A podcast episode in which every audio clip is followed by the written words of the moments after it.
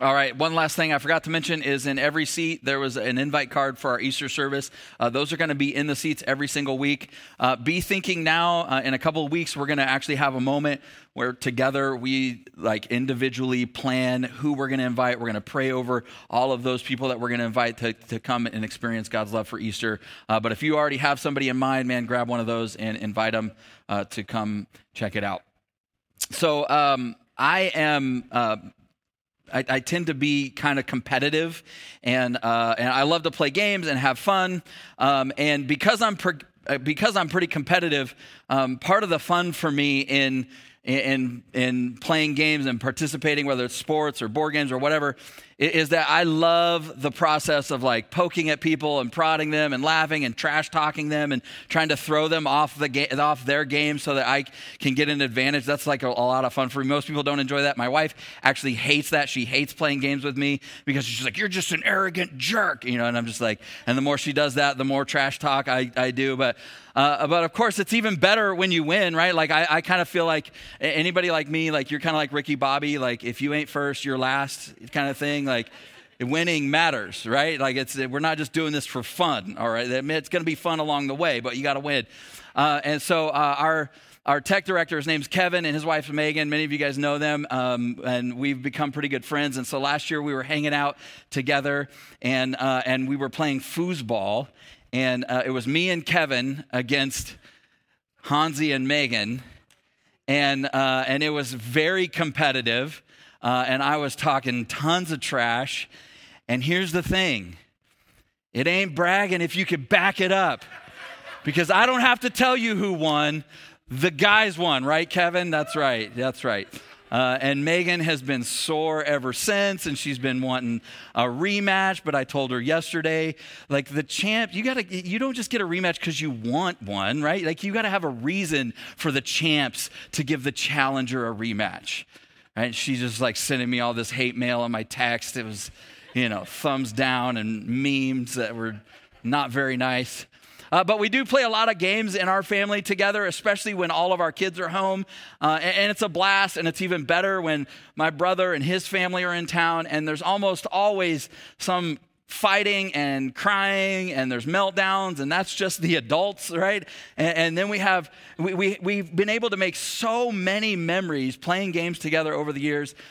We always end up like kind of laughing till our faces hurt, and we make fun of each other, especially when someone says or does something kind of boneheaded or funny. So last year, we had some family in town, and we were playing this game that had a little bit of a trivia sort of angle to it. And so one of the ideas that came up in the game was the Industrial Revolution. And when it came time for the person to play off of that idea or concept, they were just like, "I don't know what this is." And we all laughed, and we're like, "Oh my gosh, like, modern education at its finest, right? You don't know what the Industrial Revolution is." But the best part was that another person was laughing at them, laughing along with us at them, said, "How do you not know what the Industrial Revolutionary War is?" And we were just like, what? What are you talking about? So yeah, it was amazing. You could tell by that story, we're not the brightest bunch, but we do love to play a lot of games. So my two youngest boys, Kai and Kelton, they actually have been playing a lot of Monopoly Junior in the last year. And Kai, who's 12, he always destroys his little brother who just turned 8. He just destroys him. No mercy, no remorse, just rips his soul out every time. And that's because Kai understands something about Monopoly that his little brother doesn't. He knows that the name of the game is acquisition, that it's all about accumulating and stockpiling as much property and houses and hotels and money as you can. Not Kelton, though. He doesn't get that. He holds on to his money. The board seems a little risky. You never know if you might end up in jail, right? He's not going to just go throwing his money around willy-nilly all over the place. But Kai, from the moment the game starts, he starts buying up every space, acquiring right out of the gate, and he doesn't stop until he owns the board. Because when you own the board, nobody can hurt you, nobody can touch you, right? And then he slowly but surely takes every single last dollar from his little brother. And sometimes he kind of toys with him a little bit and prolongs the inevitable by floating him a little cash. And Kelton's over there running a negative balance. He's got no money, you know, and every time he passes go, he's just got to hand his money to Kai. I'm like, this feels like real life. Like, you just get your paycheck, hand it to the, you know, the creditors or the credit card company or your mortgage or whatever. But the game for them always ends the same way. So a couple of weeks ago, they were playing, and I came in at kind of towards the tail end of the game, and it was way too late to do anything about it. But I started trying to help Kelton sort of figure out a strategy, and I began showing him that to beat a shark, like his big brother Kai, you have to be a shark. And he's got to buy and build, and he's got to grab all he can and leverage it for everything it's worth, and he's got to out-acquire his brother in order to win. And so they had a lot of fun, and now, you know, Kelton's armed with this new strategy. But maybe the hardest lesson for either of them, and I've noticed this, I started noticing this, especially when they play Monopoly, but it kind of bleeds into all these other games that they play, because they love to play checkers and chess and Uno and, you know, all the stuff, is that you know, one of the hardest things for them to sort of come to terms with, especially when they've won, is that when it's over, right? It's all just temporary. That they want to bask in the glow of their greatness as long as they can. They don't want it to end. In fact, almost always if I'm around, you know, Kai's like, Dad, take a picture of the board. Take a picture and post it wherever you're going to post it. Tell him how awesome I am. I'm just like, no, I'm not going to do that. But they just, we want to be able to remember it later. But in the words of one of my favorite authors, when the game is over, it all goes back in the box, right? It just all gets put away. Whether you were the master of the board, right? Or you hid out in jail. You ever pulled that maneuver? You ever gone to jail and you're just like, I'm content just to stay in jail for a while so I don't have to land on anybody's space and avoid, you know, I don't have to pay them any money.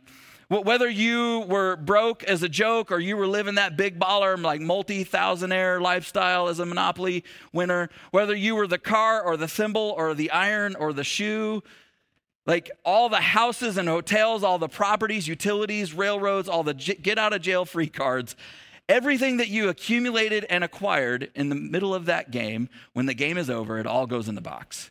And so last week, as you just saw in the trailer, we began a series of conversations called Economic Atheist. And it's honestly not a shot at atheists, but a description of how people like us, people who believe in God, people of faith, people who say or profess that they are Christians, that we have a tendency to believe in a God, but to live and behave as if he's not there, specifically in different areas of our life. That we have a tendency to profess things that we don't always put into practice. And so we may not all be as ruthless, you know, kind of sharks as Kai, my son Kai, is in Monopoly, but most of us play the game of life the same way, as if the point of the game is to acquire and accumulate as much as we possibly can while we can.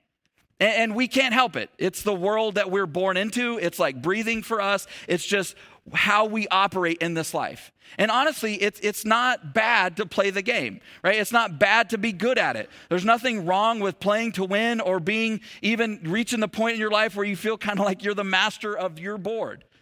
The problem that we have is that we forget that it's all temporary, that at the end of the game, it all goes back in the box.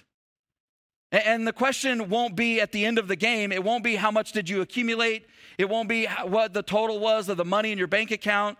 The question will be, did you play the game wisely? See, the danger for all of us is that we lose sight in the middle of our life of what actually matters in life. And unfortunately, being smart and strong and gifted, it doesn't, and not only does it not shield us from us falling into that trap, in some ways it makes us more susceptible to it, because the better we are at playing the game, the better it goes for us, the more we start believing, or at least living, as if it'll never end.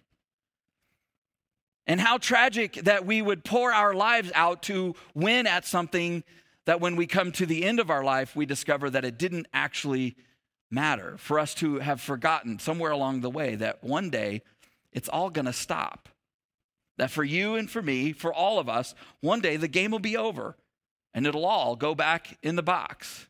Now, this isn't anything necessarily particularly unique to us.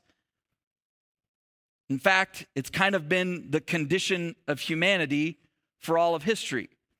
However, I do think that we may be more prone to falling prey to it than we think we are. Because the truth is, sometimes my personal values or my American values actually conflict with what Jesus values. So let me show you what I mean. So I read an amazing American success story recently. I wanted to share it with you. It was a story about a man who had worked really hard. He showed up early. He stayed late. He was wise and had scrimped and saved. And though he had started and come from nothing, he had built a really good life for himself and for his family. One day, he had an investment that he had made that paid off. And it paid off in a really huge way. So much so that he was kind of blown away by it. And he was like, look, honestly, I'm not really sure what to even do with all this. This is more money than we've ever had, we've ever known to have. I mean, we've upgraded the house. We traded up on all the cars. Our kids are getting the best education that money can buy. We got all the toys that you could ever want. We literally have the life we've always wanted and worked hard for all of those years. And so he was smart and he didn't want to waste it. And so he decided to kind of diversify and reinvest it and sit on it for a little while and let it build some interest. And it worked. And every day he was kind of checking in on the market and checking his portfolio. And finally, he was ready. He retired early to a life of golfing and fishing and vacations. And honestly, it's a fantastic story because if we're truly honest, that's really the dream, right? It's what we all kind of want. Even if that's not what we think about every day, it's sort of the direction we point our life at from the time that we are very young. The weird thing about the story I just told you is actually a story that Jesus told. And honestly, for me at least, it's one of the most confusing and conflicting pieces of scripture in the whole Bible. Because I look at that story and go, man, that's awesome. That's what we want. That's what we're all killing ourselves for, is to try to actually have enough, not just to take care of ourselves and our kids, but so we can actually take it easy and enjoy our life. But Jesus had a slightly different take on this guy's story than we do. So let's take a look at it together. It's found in Luke chapter 12. And we're going to back up a little bit and read some of the context, and I'll tell you when we're starting the story. So in verse 13, it says, someone in the crowd said to Jesus, "Teacher, tell my brother to divide the inheritance with me." Jesus replied, "Man, who appointed me judge or an arbiter between you?" And then he said to them, "Watch out. Be on your guard against all kinds of greed. Life does not consist in an abundance of possessions." And then he told them this parable. And this is the story I just modernized and told to you. He told them this parable. "The ground of a certain rich man yielded an abundant harvest. And he thought to myself, what am I going to do? I have no place to store all these crops. And then he said, okay, this is what I'll do. I have an idea. I will tear down my barns and build bigger barns, and there I will store all my surplus grain. And I'll say to myself, you have plenty of grain laid up for many years. Take life easy, eat, drink, be merry." Verse 20, "But God said to him, you fool, this very night your life will be demanded from you. Then who will get what you've prepared for yourself? This is how it will be for whoever stores up things for themselves, but is not rich towards God." Now, I don't know about you, but when I read this story, because Jesus has such a strong response, and I'm trying to come to terms and make sense of what he's talking about, when I read this story, there are some people who come to mind, and they're all really wealthy. And I think, man, yeah, that sounds like a big deal for rich people. Good thing I'm not rich, because those people got to watch out and be on guard. Here's the problem. The people that Jesus was talking to, almost all of them in the audience, were far, far, far worse off than any of us. They were oppressed by the Romans. They were being taxed into oblivion. Almost all of them were the working poor and lived in poverty. And yet Jesus had the audacity to tell them this story, which means, like, if that's the case, that you and I should probably at least pause for a minute and pay attention to what he's saying here, because the truth is, one day the game will be over, right? And when the game is over, all that will matter is God's assessment of our lives. Now, notice that this story actually begins, this whole section begins with someone trying to draw Jesus into the middle of their financial, like family financial argument. Hey, Jesus, I mean, of all the things, you went to see this guy that you've heard all this stuff about, performed all these miracles. People are talking about him being the Son of God. And the thing you went and yelled at him was like, hey, tell my brother to give me what he owes me. I mean, that was your one shot, man, and you shot it, right? But notice how Jesus responds. He doesn't say, okay, listen, for a small gift to my ministry, I will give you this water from the Sea of Galilee, and I will sit down with you and your brother, and we'll figure out this inheritance thing. No, he's like, dude, why are you asking me to get involved in that? Which I think is really telling, right? See, because contrary to what you and I think and what people tell us all the time, God isn't trying to control or manage every little thing about your life or every little thing about your money. And Jesus is like, hey, that reminds me, there's a bigger picture here. And then he tells the story of the guy and his crops. Also notice that Jesus doesn't say the guy in the story is evil or wicked. Like, he wasn't a criminal. We don't get the sense that he hurt or cheated or took advantage of anybody on his way to the top, right? He wasn't Bernie Madoff. He wasn't Jim or Tammy Faye Baker. He wasn't running a Ponzi scheme. He wasn't part of a cult that sold snake oil to people and called it essential. I know that's a little shaky ground here. Some of you guys are twitching. You got your little vial right in your pocket. You're ready to chuck it at me. Here's some chrysanthemum oil or whatever it is. Don't get me wrong. They smell great. They're just not magical like you say they are. They're not going to cure my eczema, my ADD, my son's asthma, and my dog's anxiety, just like you promised. But look, I'm kidding, sort of. Don't send me hate messages, all right? Don't be just like, you got to try this one. I'm not going to try it. I know you're hustling for your family. Or you're just hustling or something. No, the point is this. Look, the point is the guy's a good dude. Like, he's the kind of guy that if we met him and we heard his story of his career and where he ended up, we'd say, man, that's awesome. That is a success story, that you did it right. You did it the right way. He even believed in God, right? He just lived like God wasn't there and it didn't matter. He was an economic atheist. And so Jesus calls him a fool. And honestly, everyone listening to this story the day that Jesus told it, many of them would have been just as shocked as we are, because they were like us, where they only measured and defined the blessings of God one way, materially. Right? I mean, sure, we always kind of throw other stuff in there occasionally, but that's usually only if we're already doing okay financially. We're just like, of course, God's blessing my family and my kids, but the finances are good.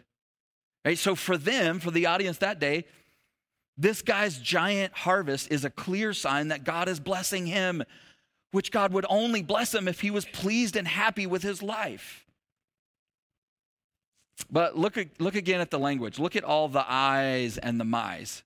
Right? So the guy says to him, what will I do? I have no place for my crops. And then he said, this is what I'll do. I will tear down my barns and will build bigger ones, and there I will store my stuff. And I'll say to myself, you have plenty of grain laid up for many years. Take life easy. Eat, drink, and be merry. If you were to make a list of this guy's priorities, it would look something like this. Harvest a large crop, which for us would be make tons of money, right? Build bigger barns. For us would be build bigger bank accounts, achieve financial security, eat, drink, be merry, don't die, which is kind of our life plan, right? Like, that's what we do. And listen, the thing that I think makes this conversation so confusing and honestly so dangerous for us, because we want to dismiss it out of hand, right, is that making tons of money and having a large bank account and being financially secure, enjoying your life, those things aren't bad or sinful, much less evil. See, Jesus' point isn't that they're bad, it's that they're temporary. It's that they won't last, which is why Jesus calls him a fool. Right? He's like, you didn't know it. He's as if he's talking to the audience there. You didn't know it. But for the guy in the story, the game ends tonight. It ends for you. You thought it'd last forever, but now it's over. And everything you spent your entire lifetime building is gone. Who will get everything that you worked so hard for? I grew up in the Sacramento area, and the richest man forever in the Sacramento County was a developer. His name was Buzz Oates. And by all accounts, I didn't know him personally, but all accounts, he was a good dude. He helped a lot of churches, had a ton of money. But when he died, I remember somebody saying, I wonder how much he left. He was a billionaire. I wonder how much he left. And I heard my friend answer and said, he left it all. Because we all do. We all leave it all behind. See, we don't think this is a big deal, but I'm convinced that Jesus thinks it's a huge deal because he was so emphatic, right? He says, watch out. Pay attention. This is something you need to open your eyes. He's literally going, this is a blind spot for you, that I can see something that you cannot see. And he says, be on guard. And the language is there is the idea of having unbroken, uninterrupted vigilance about this idea in your life. And what are we guarding against? He says to guard against all kinds of greed. And honestly, we would all agree with that. I've never met a single person that's pro-greed. Nobody's like, you know what? Greed really saved my life. We were broke, then I got super greedy. Now look at what we have. No, we all believe that greed is ugly or corrosive, it's destructive. But apparently, according to Jesus, there's more than one kind. And here's what I've noticed. I've noticed that it's really easy for me to see the way that I define greed, right? Which just so happens to be the kind of greed I don't struggle with. It's really easy for me to see that kind of greed in you and in the people around me and the people that are being greedy in the ways that I think they shouldn't be greedy. But it's really, really, really hard for me to see greed in the mirror.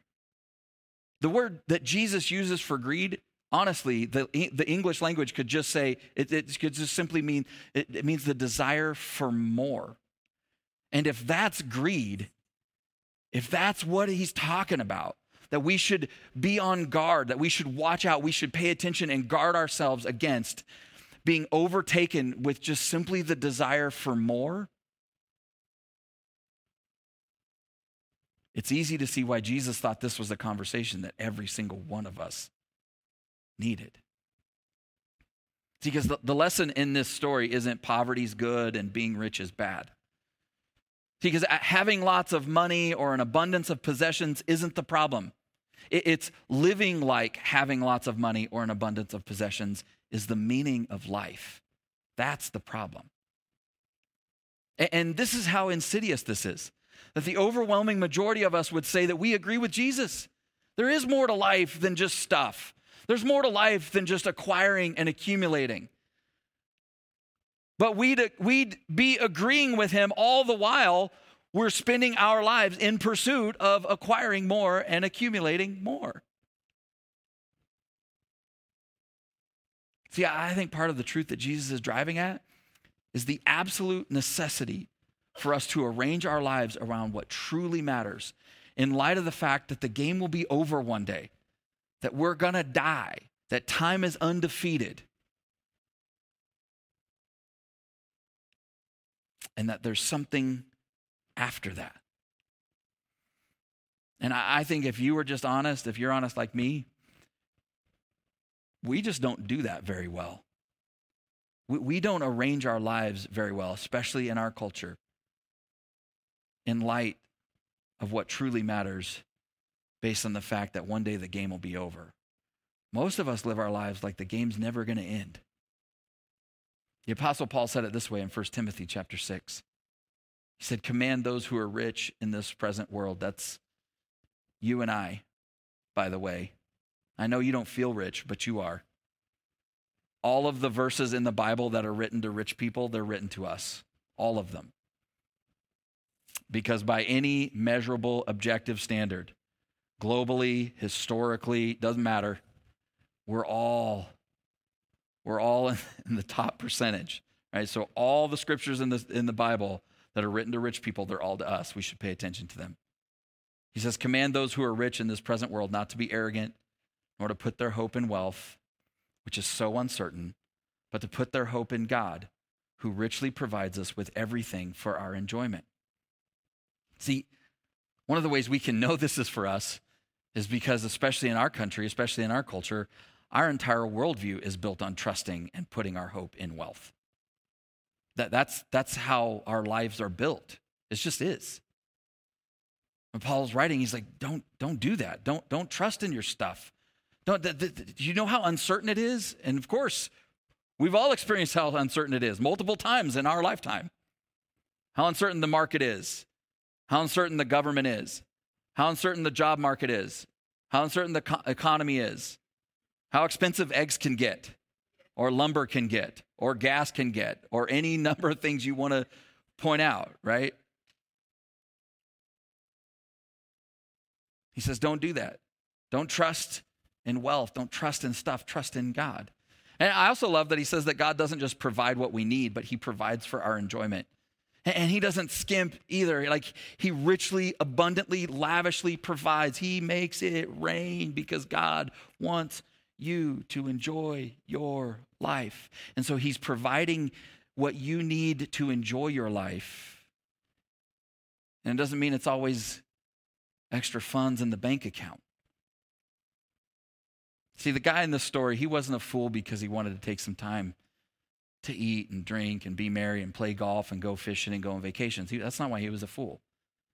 He was a fool because he made that his life's aim. So Jesus ends it all this way. He says, this, the story I just told you, this guy being a fool and his life being demanded and he's just losing it all. He says, this is how it will be for everyone who lives like this. It will be, their life will be a total loss. It's Jesus basically saying, like, the story that I'm telling you, you don't realize it yet, but it's your story. Watch out, pay attention, be on guard. And then he juxtaposes it all with one simple phrase. He says, be rich toward God. Which is actually pretty remarkable when you think about it, right? That you and I could be rich towards God, that somehow that our lives, that we could be a source of blessing and honor to God, that beyond that, with his help, that my life can be the resource or the material that God would use to build a better world, to make a difference in somebody else's life. See, what Jesus is saying, this is not like the first century sort of Jesus-y, Bible-y version of, carpe diem or live, laugh, love, or whatever the saying is. No, he's going, it's be rich towards God. Live your life with intention and purpose. Live your life in light of the fact that the game will be over soon. So then the question is, what does it actually look like to be rich toward God? Being rich towards God, I think could mean a whole bunch of different things. I think part of it is that you invest in actually growing your own soul, that you grow a healthy life and interior life, that all of your focus is just not externally. It's not on your physical body, but you actually develop a healthy soul. I think it means that you actually love and enjoy the people around you, that you invest in deep relationships. You don't just skim life's surface. That you develop an appreciation for your own life and the way that God made you. And you don't spend all of your time wishing that you were somebody else with somebody else's life. That you actually take time to develop some self-awareness around how God wired you and gifted you so that your life can do the most good for the world around you. That you would live open-handed and be generous with your stuff. It means that you would savor every season, not just the easy ones. That life, that you appreciate that life can be both bitter and sweet. That without the bitter, that we don't actually appreciate or even recognize sometimes how sweet and good life is. And it means that we make that which is temporary serve that which is forever or that which is eternal. When you think about it, the crazy thing is in Christianity today, we often get that last one backwards. We try to make that which is eternal, that which is forever, serve that which is temporary. God, just bless me and bless me and bless me. And what we really mean by that is give me more money and more stuff and more money and more stuff. God, you who are eternal, can you just really help me out with focusing more on what's temporary? And God's like, I don't think so. We focus all of our time and energy and effort towards acquiring and accumulating all that we can because we think that this is what life is about. But according to Jesus, wise people build their lives around the forever, the eternal, and squeeze in the temporary, not the other way around. They don't spend their life completely devoted to what's temporary and try to sprinkle in a little Jesus and a little forever and a little eternity around the edges. See, we actually need a regular habit in our lives of reminding ourselves of what's temporary and what will last, what's forever, what life truly consists of and what's going to go back in the box when the game is over. Because there's really only two categories, right? There's the temporary stuff and there's the forever stuff. And this is the essence of being rich toward God. It's always about richness of being, not about richness of having. Which is why being rich toward God means that we work to help as much as we can, not to have as much as we can. Because it's one of the only things that's actually going to last forever. I think lastly, being rich toward God really begins with giving God that which he deserves and desires most of all. And what he deserves and desires most from you is you. It's your heart. He doesn't want your stuff.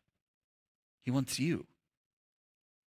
In the same way that God can give us all kinds of stuff, all kinds of gifts, the greatest gift that he can give us is himself.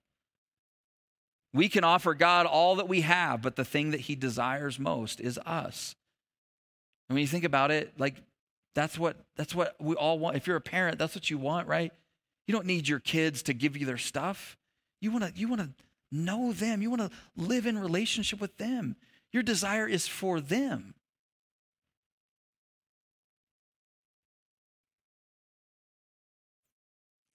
Years ago, I read this statement by St. Irenaeus, and I keep it on a note in my phone. It says that the glory of God is man fully alive, but the life of man consists in beholding God. So my question for you this morning is really simple. How have you been playing the game? Have you been playing it wisely? Have you been playing it like it's never going to end? I wonder if you were to step back and just sort of assess your life, if you were to become a consultant in your own life, if you were to fire you and hire you to come in and sort of rearrange your life around what's important, right? And you could just objectively look at the way that you've lived. What is one thing, just one? What's one thing, one change, one tweak, one shift that being rich toward God would mean for you in your life right now? I know for me, one of the biggest challenges for me in all of this, it is just one day, someday, it's way over there. I'm not a person that my age has ever affected me. I know people that when they turned 30, they were just like, oh my gosh, I'm 30. I don't care. I'm getting ready. In a couple of years, I'll be turning 50.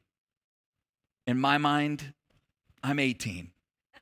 I'm going strong, except my back and my knees tell me otherwise. But just the awareness, the urgency, the realization that I don't have forever. Because I can be somebody that just, I can be amused by anything. I'm a master at wasting time. I'm a man who craves laziness and leisure, comfort, joy. I want to just do fun stuff. Jesus would show up and go, you fool. It's all going in the box. It's fine. Enjoy that. But don't live like you got forever.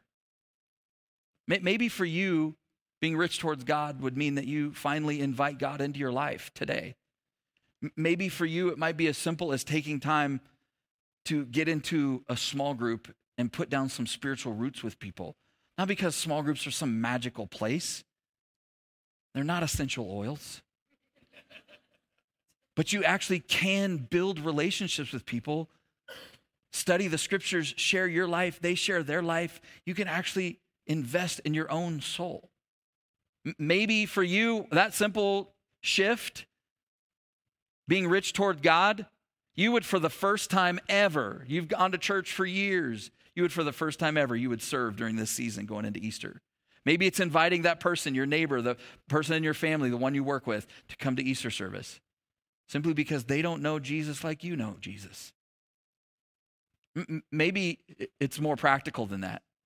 Maybe what you need to do is take a couple of stack of sticky notes and on one of them just write temporary and start going around your house and putting them on everything in your life. Put it on your car, put it on your front door, put it on your furniture and the wallet and all the clothes and shoes and your phone and the TV, and just put a sticky note that says temporary. Put it on all of it.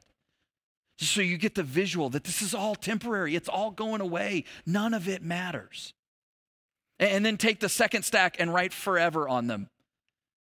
And put one on your family and one on your kids. Put them on your friends and on your boss and that super annoying guy at the gym, or you're the barista that you can't stand that always messes up your drink, or that guy that you work with that you wish they would fire. And then put one on your own forehead just to remind yourself of what will last and what will not. If you don't want to go through that hassle, sit down and make two lists. Make a forever list and a going back in the box list. On the forever side, it's going to be real short. It's God, people, your own soul, and everything you've done for God, with God, for others, in love. Everything else on the back in the box side, possessions, your resume, your reputation, all your accomplishments, all your achievements, all your money, every pleasure, your security, your sickness, health, titles, power, SAT scores, the time you won the Little League World Series, all your trophies, your youth, position, fame, it's all going back in the box. And sometimes we just need to see it so that we realize all the time and effort and energy, the aim of my life is all towards stuff that's not going to last. See, it's not a matter of if, it's really just a matter of when, that what we naturally value and live for will clash with what God values and says to live for. The question is, when they do, which one will you default to? In our culture, we just sort of slide to the side and let ourselves off the hook. He's loving, he's gracious, and he is all of those things. But how tragic that we come to the end and he says, you fool, you wasted your life.